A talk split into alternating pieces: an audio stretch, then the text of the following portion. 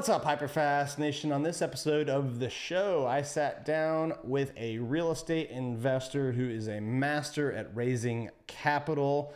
He has a newsletter that goes out to over 20,000 people. He's raised over nine figures of capital in the last decade and a half.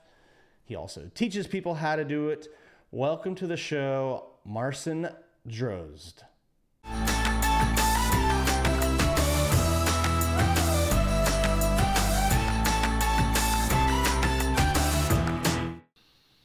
Welcome to the show today, Marcin. How are you doing?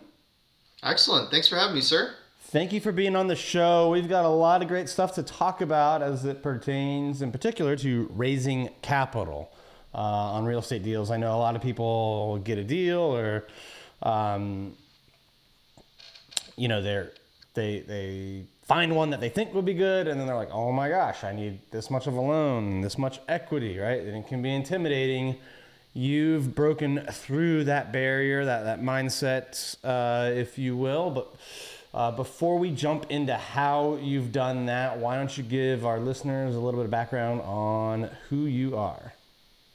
Sure. Thanks for th- again. Thanks for having me. Uh, appreciate the opportunity. Uh, real uh, high level on me. I started out in uh, private equities about 16 years ago. I got hired by a firm out west uh, to work on larger projects, multifamily, two, three, four hundred unit uh, acquisitions. And at the time, I was just finishing uh, college and buying properties. You know, it is flipping houses. You know, I'm cutting my own grass. I'm shoveling my own snow. Obviously, you could tell from from up north here. And uh, you know, it. it uh, I, I had this really cool opportunity to work with guys that were buying two, three, four hundred units at a time. And you know, I took it, uh, moved across the country, and immediately just you know, I didn't even drink from fire hose. I just swallowed the whole thing. it just, just, just, it was a different game altogether. Now, when, when we started buying those big projects, you know, you're not raising a couple hundred grand, you're raising millions or tens of millions of dollars at a time. So, you know, you immediately learn the, the legal, the structure, mm. the, uh, all the different nuances of the larger transactions and I'm there in my early 20s doing this stuff. So it was uh, it was fantastic. Did that for a few years. Uh, had a lot of fun with it. Uh, got right into the business during the last Great Recession when you know things you couldn't give buildings away. We're going in there all cash buying these large complexes. Uh, did that for a few years, then broke out on my own. Started an eight-figure equity fund uh, in 2011, 20, 2011 to 2013. We we raised uh, a fair bit of money, and we went back to Arizona, bought up things for cash basically you could buy strip malls you could buy apartment buildings if you had money you could buy whatever you wanted, golf courses, anything. And uh, did that for a few years. Uh, last few years, we've been buying in Tennessee. Uh, now we're really bullish on Texas and Florida. And you know, over that time when COVID hit, like probably yourself, I'm sitting at home, and my wife's just like, "You got to go do something. You're driving me nuts." And uh, I started doing the teaching thing around teaching people how to structure their own deals, how to raise capital, and you know, two years later, that's kind of turned into its own thing. So here we are. How how was it, you know, kind of breaking away from private equity and you know going out into capital raising for deals on of your own? Were you at all intimidated by that? you know what? I think it was good that I underestimated the amount of work that was required because I probably wouldn't have had the the courage to break out on my own to do it you know, in your early 20s you, or even in your 20s, you may have this bulletproof mentality. I certainly had it. I'm like, what's the worst that could happen? I could always go back and, you know, get back into the space if I had to. Uh, I definitely underestimated the amount of systems and mm. support required around being a great deal guy or being a great sales guy or capital raising guy. So for me, the I, if I'm being completely honest with you, Dan, I fell initially I fell flat on my face because I, I didn't understand the complexity of all the support systems, the the, the legal, the nuances. Like I, I was aware of those things, but I'd always had the luxury of having somebody else to do it, right? So, you know, you break out on your own and immediately it's pretty lonely. So initially it was it was it was a tough slug, but what you know, what were the few gray hairs. What were the consequences of of that of you know underestimating what it what it you know took? Like, did you lose out on any deals or have a deal go bad because of oh, that? Oh, yeah. or, or was it something you were able to recover from? Oh yeah, Yeah, I mean, look, I've uh, I've had really good experiences. You know, make you make six, seven figures on a deal. You've got you're doing big deals, and and things are good. But as you know, real estate is a really capital intensive business. So I'd find myself on paper making a lot of money and being worth a ton of money while at the same time in my mid 20s having to sell my car on a Wednesday for cash to make payroll on Friday. Mm. So, you, you know, it, it and it, it, was all part of your early 20s, mid 20s learning that, again, uh, there's a there's a difference between cash accounting, accrual accounting, financials, audited financials, just understanding the business of business and understanding that that is a subplant to the actual business of real estate, which is what we think we're in, right? But really, you're in business. Real estate is just the thing that you put on top, right? So that was uh, that was really tough for me early on. If I'm being completely candid with you. What What do you think most people don't know that they need to know when they get into raising capital for a real estate deal? Hmm. Well, you got to dig your well before you're thirsty. Mm-hmm. And I mm-hmm. forget who said that originally, but you got to have those conversations early and often and much, much further ahead than when you actually think you want to pull the trigger on something. Because the amount of time you spend educating yourself on a deal, on a market, on a city, on, on an asset class, whatever it is, when it becomes obvious to you and you're motivated and ready to pull the trigger, that process you went through, you have to succinctly communicate that to people. And very few people are immediately going to go, yeah, okay, that makes sense. Here's my money. So underestimating how long it takes to get people to see things the way you see them, that that in of itself is a process. Mm. Um, because there is no such thing as a no-brainer in investing. Even for you, when you decided to be a developer or builder or whatever it was, you didn't just, oh yeah, it's a no-brainer. No, you took your time, you went through the process, you made sure you understood you know where your risks are where you're vulnerable things like this. Your investors the smart investors my six seven figure investors they have that kind of money because they took a minute to, to, to understand it. So uh, the biggest thing is really dig your well before you're thirsty. Bring bring your potential investors along for the ride as you're educating yourself because number one it shows them that you want some feedback and some input and two you're you're engaging them through the process as you're learning the market so that when you're finally ready to do a deal, they've gone on part of that journey with you. What uh, what does that look like for most people? Like how do how do they go out and start establishing the, those relationships and building the kind of rapport they they need to so that when a great deal comes, you know, they feel confident jumping on it. Yeah. Well, I mean, a great starting point is to think about building out a knowledge platform for yourself. So you guys have this great podcast. Some people like to write blogs. Some people post a lot of information on Facebook. Picking a medium that is helpful, that, that you're good at, is a great starting point where your potential investors are. So, for example, you know you may not want to use Snapchat because your investors probably aren't on Snapchat, but your investors are probably on Facebook they, they might be on TikTok nowadays. Who knows? I don't know. My wife's really good at that one. I'm a little bit. Well, more more more and more people are using that platform, and and it's yep. aging up. You know, these platforms come out and they they are younger to start, and then they they kind of age up. So yeah. Yeah, yeah, no, and, and, and you're right. So, I mean, picking a medium is really helpful. And, guys, look, if you don't want to be social media rah, rah, rah, that's fine. It could be as simple as grabbing your phone and as you're walking a potential property, hopping on a FaceTime for five minutes and showing somebody that you know could help you write a check, say, hey, I'm looking at this property, just wanted to show you around, let me know what you think. But get, engage them in the process, right? Or if they can't do that, maybe you record a little video, two, three minute video as you're walking the property, and that's what you send to mm. your you know to your potential invest like little things like this because guys people can invest in real estate on the stock market i've got apps on my phone i want to buy a reit i can buy it in 30 seconds i can i can get into the game i can get out of the game so so the return itself isn't the only thing that motivates people. People want to invest with people. They want to invest with people they like they trust they can relate to that they're engaged with. They want to feel like they're part of the story. So if you can give them that access eh, obviously you got to deal with qualified investors, accredited investors, whatever the rules are that you're following, follow them. But ultimately, people want to be engaged in what you're doing, and I think that's a that's a skill set that people overlook until they finally need the cash and then it gets really awkward really fast because you've built no rapport and now you think this thing's a no-brainer and it's just going to fill up like that. Hey hold that thought. Do you want to get 100 tips for free from my best selling real estate book the hyper local hyper fast real estate agent? If you do go to hyperfasttips.com and you can download 100 of my best tips today. Again that's hyperfasttips.com. You can download 100 tips on how to grow your business, get more clients, deliver more value to more people. Go to hyperfasttips.com.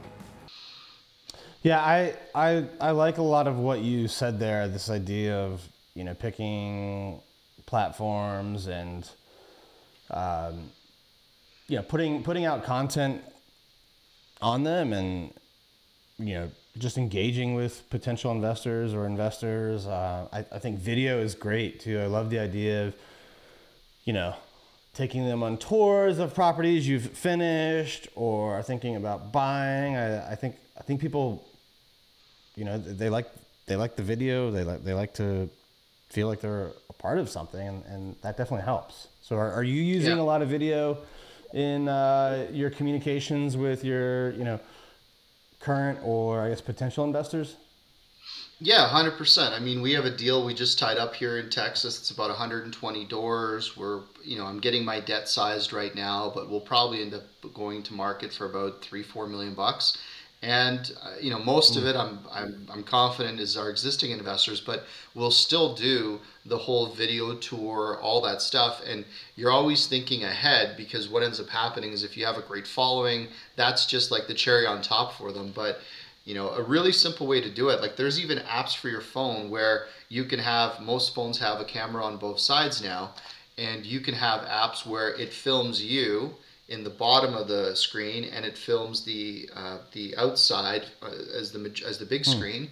And you can literally take a few minutes and just walk the property and record it. There's your video. You can you can engage people. There's there's so many tools out there. You can you can hire a guy with a drone for two three hundred bucks. Like you know you're going to spend tens of thousands of dollars or hundreds of thousands of dollars improving or millions of dollars improving the property spending a couple bucks to really engage people is great. And then rather than just sending dry reports, I mean, the written report is great and it's formal, and some people expect that. But most people would rather, I don't know about you, Dan, but I'd rather watch a video for three to four minutes right. that has the same information than to read another document. Like, and you know, if you have a portal, if you have engagement, these are these are things you can build towards, and it makes it really shareable for people as well, which is the biggest part. I, I like that idea of the app that records what you're looking at and you. I've, I've never actually heard of that one. Do you, is there is there a specific one that for that that you recommend? There, yeah, I can I can have I can I can uh, send it to you after. I'm just looking at my. Uh, I, have got a whole bunch of these uh, on my phone, but uh, oh, are there? No, that's not the one. Uh, we can put it in the show notes. I can send it to you. I don't actually have it with me right now. Interesting. Yeah, no, we should definitely let the audience know about that because that, yeah, it just seems like an amazing feature. mm-hmm. Yeah, I think it was like ten bucks or twenty bucks or something. And you could you could probably Google a few other options. There's there's a ton of these in the App Store that that will let you do it. Uh, something else that's that that's really helpful is you can also uh, you should I mean this is basic. You should have a newsletter. You know whether it's monthly or quarterly really simple stuff because it's all about engagement. Like most people think that, oh, okay, I have a deal on a Thursday. I've got 30 days to get get the cash. Okay, so who has money? And it's like, all right, but you're starting from from a from a really cold start. You don't have a network of people that like, that trust you, that already know what you're doing. So getting people engaged early in the process is probably the most productive thing to do. And then the other thing is getting really so I have something called the easy system. Easy is exclusive, abundant, scarce in your allocation. It's something that we, we teach. It is uh, a function. I had one month, this was years ago, when I was closing on three properties and the investor backed out last second. Mm.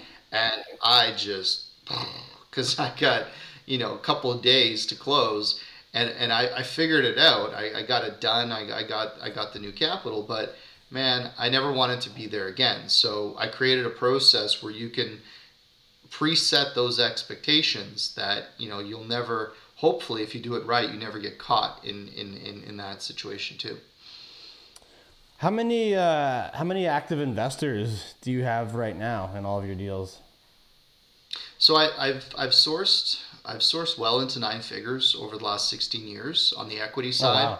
I've sourced I've sourced a fair bit of debt. So, you know, uh, at any given time on a project, we might have anywhere from 10 to 50 investors. I mean, our average ticket is close. You know, it's in the good six figure range. Um, so we, we, we don't have that many active people per deal, but the check size is, is quite considerable. Um, you know, I've had I've had deals where I've had a couple hundred people active, uh, not active, pardon me, uh, invested, like a couple hundred people invested per right. project or per fund.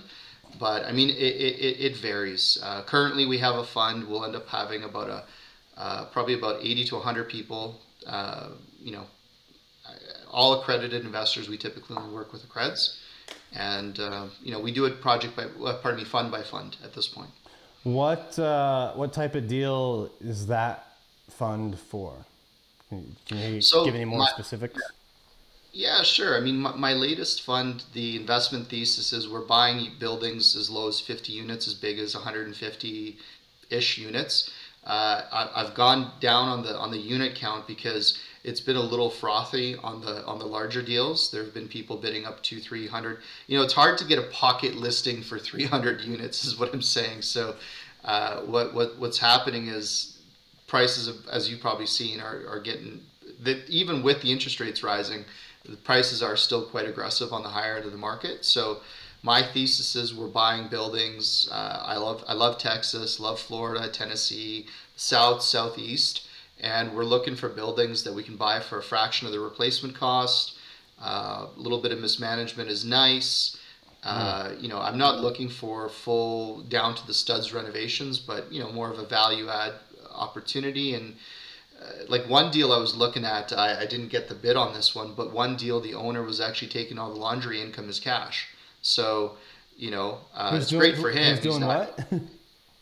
Well, he was taking all the laundry income as cash, uh. and it ah. wasn't hitting the, the income statement. So you know, it was it was it, it was I don't know, twelve grand or fifteen grand a year in quarters, which doesn't sound like a lot of money. I mean, that's almost three hundred grand in value. Right.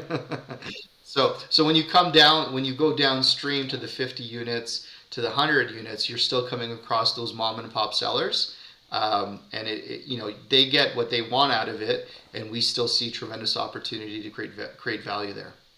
Hey, hold that thought for a minute. Do you want to take your real estate business to the next level? If you do, there's no reason to go it alone. Learn from people who've been where you want to go. Carrie and I have sold billions of dollars in real estate. We've netted over seven figures for seven years in a row now, and we want to see if you would be a good fit to work for us. We don't work with a lot of people, but we want to give you a chance to get on a free strategy call to see if we can help you get your business to the next level. Go to hyperfastcoach.com and apply for your discovery session today. Again, that's hyperfastcoach.com. Are you are you seeing any changes, I guess, in sellers, uh, you know, with, with regards to like their willingness to negotiate, or are they typically still getting multiple offers? Like, has anything changed in the last couple months with interest rates rising? So in February, I bid on a building in February, March. I bid on a building in Jacksonville, Florida uh, it was uh, twenty million dollars was my bid. I think the building was just shy of 150 unit, 160 units. Um, that was great. I think it ended up selling for 23 or 24, if I was to guess. Uh, and uh, the best and final, there was almost a dozen people at the table, which was mm. insane.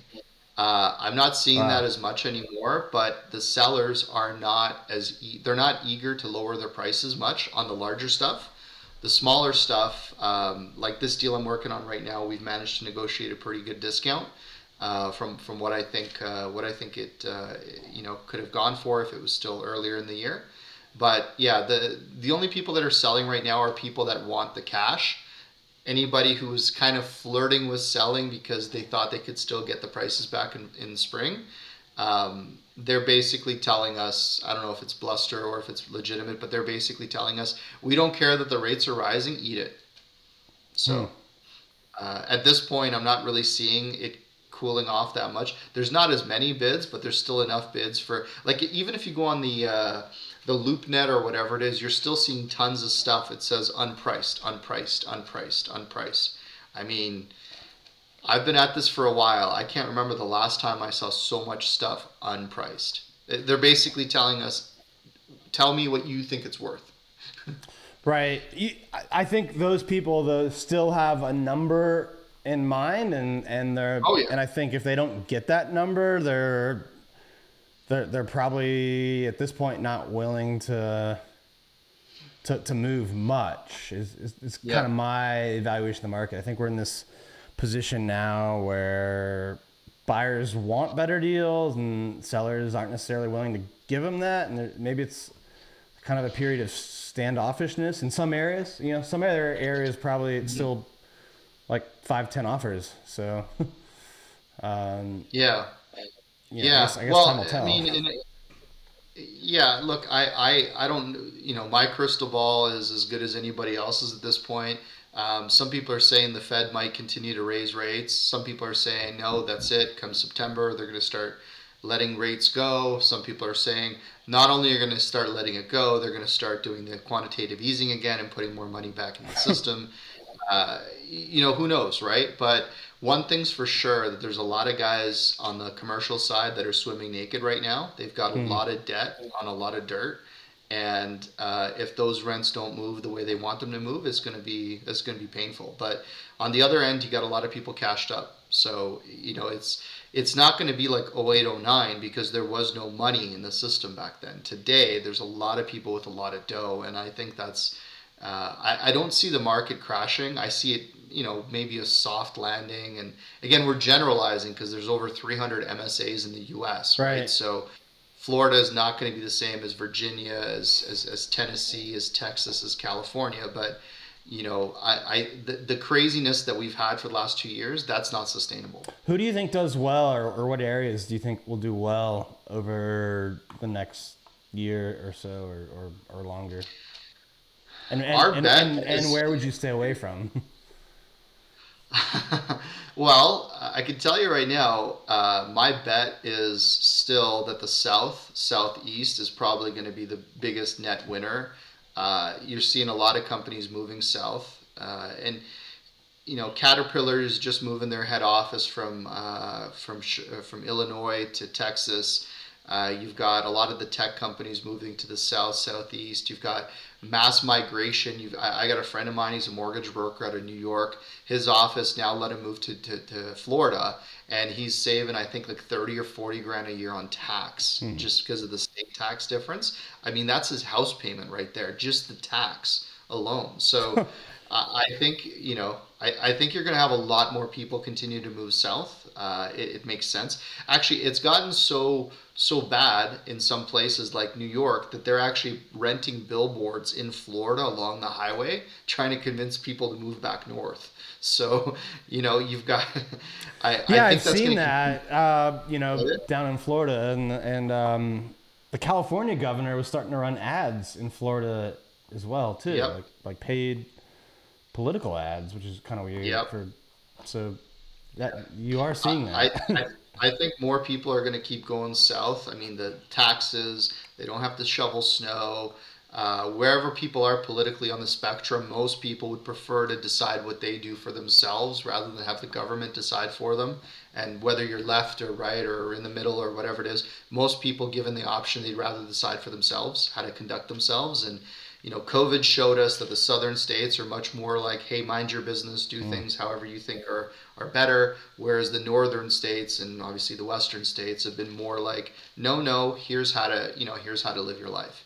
And you know, I'm up in Canada. I can tell you that Canada, same thing. Like I've, we, my wife and I, we spend a lot of time in Canada for for the summer, and most of Canada is the same thing. It's much more like California, much more like New York and a lot of even a lot of Canadians are moving down to the U.S. And when they're moving to the U.S., they're moving south. They're not going to New York. They're not going to California. They're going to Florida, Texas. You know, the Tennessee. They're they're going to the southern states. Interesting. Uh, I guess uh, we'll see if that trend continues. Uh, before we wrap up, I always like to end with a hyper fast round. If you're ready for some rapid fire Q and A. Sure, let's do it. All right. What's your biggest piece of advice to a new investor?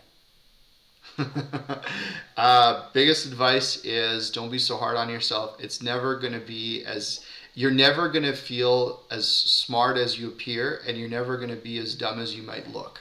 So just take your time, work through the process, and don't compare someone else's year 10 to your day one mm. because mm. there's 10 years of wrinkles, there's 10 years of gray hair. Just try to enjoy the process. What's a mistake that you see experienced investors make a lot? Getting distracted mm. by other things and attributing your personal success in one area to your capacity to do something somewhere else. So I've personally fallen into this where you know you have some success, you make some money, six figures, seven figures, eight figures, whatever it is, and then you're like, yeah, okay, I can probably do that now too. And you abandon the discipline and the things that made you successful for something shiny somewhere else. What's the biggest mistake or challenge you've had in real estate, and how did you how did you overcome it? exactly that, exactly that. Getting out of real estate. So there were times where I looked at businesses outside of real estate where the potential was exponentially more profitable, you know, and the time was condensed. So I'm like, yeah, okay, I, I know business. I understand this. I understand that. It'll be the same thing. No, it's not. And the problem is that you get out of your element. I mean, look, Jordan was the best at basketball. He went to play baseball, and everyone was like, really? Baseball? Like, he was okay at it, but he wasn't, he was Jordan on the court. He was number whatever on the baseball field. So, mm-hmm. you know, stay in your lane. That's a good one. Uh, what would we find you doing when you're not working on your real estate business? uh, I, my, my, my wife and I had a daughter about eight months ago, so that is any any hmm. answer I would have given you, Dan, prior to then would have been different. different. Today, it's changing diapers, uh, wiping front to back because she's a girl, and learning about all the different, learning about all the different nuances of being a first time dad. So that that that's my life right now. When when I get a minute outside of that, I, I, I lift some kettlebells here in the gym or I've got a, a road bike that I that I bike on. So love it. Uh, last one. Where do you see yourself ten years from now? Well, 10, 10 years from now, I, I think uh, I think we're going to be living in a really different world uh, compared to today. I mean, right now we're all getting used to the whole Zoom world with the digital conferences. I think 10 years from now, you're going to have a lot more of the augmented reality, virtual reality stuff. So I, I think what I see myself is spending less time traveling and more time engaging with technology to teach. And I mean, imagine if everybody at home could put a headset on and engage with you mm. like hmm. they're in the office or they're with you on tour or on site or you know they're experiencing it as if it's real I, so for me i'm going to be putting a lot of money time and energy into transitioning my education and my platforms and everything i do into more of that type of a environment and you know that's going to include learning how to how to do things. I mean i had to learn how to do zoom. I, god, god help me. I was sitting there two years ago trying to figure out you know remember when twitter first came out? You're trying to figure out how to tweet and yeah. direct message. So you know all of that stuff today is the zoom thing. Tomorrow i think it's going to be the augmented mm-hmm. reality thing. And watching somebody fumble around in their living room with a headset is going to be normal in a few years. And you know today it's uh, it's still kind of like how does all this work? So um, I, th- I think I want to learn how to how to how to get teach more about real estate in the fake world. All right, Marcin, thank you so much for being on the show today. If people want to connect with you or learn about your investment opportunities, how should they do that? Sure. Yeah, my website marcindrozdz.com is the best website to go. And I think aside from, you know, because on the investment side, we, we do have plenty of investors and we're, we're quite competent there. But if people want to learn more about that, that that's fine. Where where we can really add value is if people are trying to figure out how to raise capital and structure deals. With our M1 Inner hmm. Circle or training, we have some free resources there to show people how to start getting down the path of structuring themselves in a way where they could scale their own business um, I think that would be really helpful for any of your listeners that are that are trying to scale as well. All right. Well, thank you so much for being on the show today. To all of our listeners and viewers out there, thank you for tuning in. Please remember to leave us some comments, some feedback, and share this episode with people that you think would benefit from it as well. We'll see you next time. If you enjoyed this episode, be sure and go to hyperfastagent.com to learn about upcoming in person and online events. And don't forget to share this show with someone that you think could benefit from hearing it. And make sure you subscribe on YouTube or anywhere that you can find podcasts. Thank you for tuning in to this episode of the HyperFast Show. Subscribe to us if you want to make sure you get the latest and greatest HyperFast shows. And remember, we love reviews. Reviews help us bring better and better guests improve our shows. So give us the good, the bad, and the ugly. We hope you enjoyed the show, and we will see you next time. Hey guys, thanks for sticking around to the end. I hope you enjoyed that video, and if you want to see more, click right here. And if you want 100 real estate tips from my best-selling book, click right here to download them instantly. And if you're new to this channel, click below to subscribe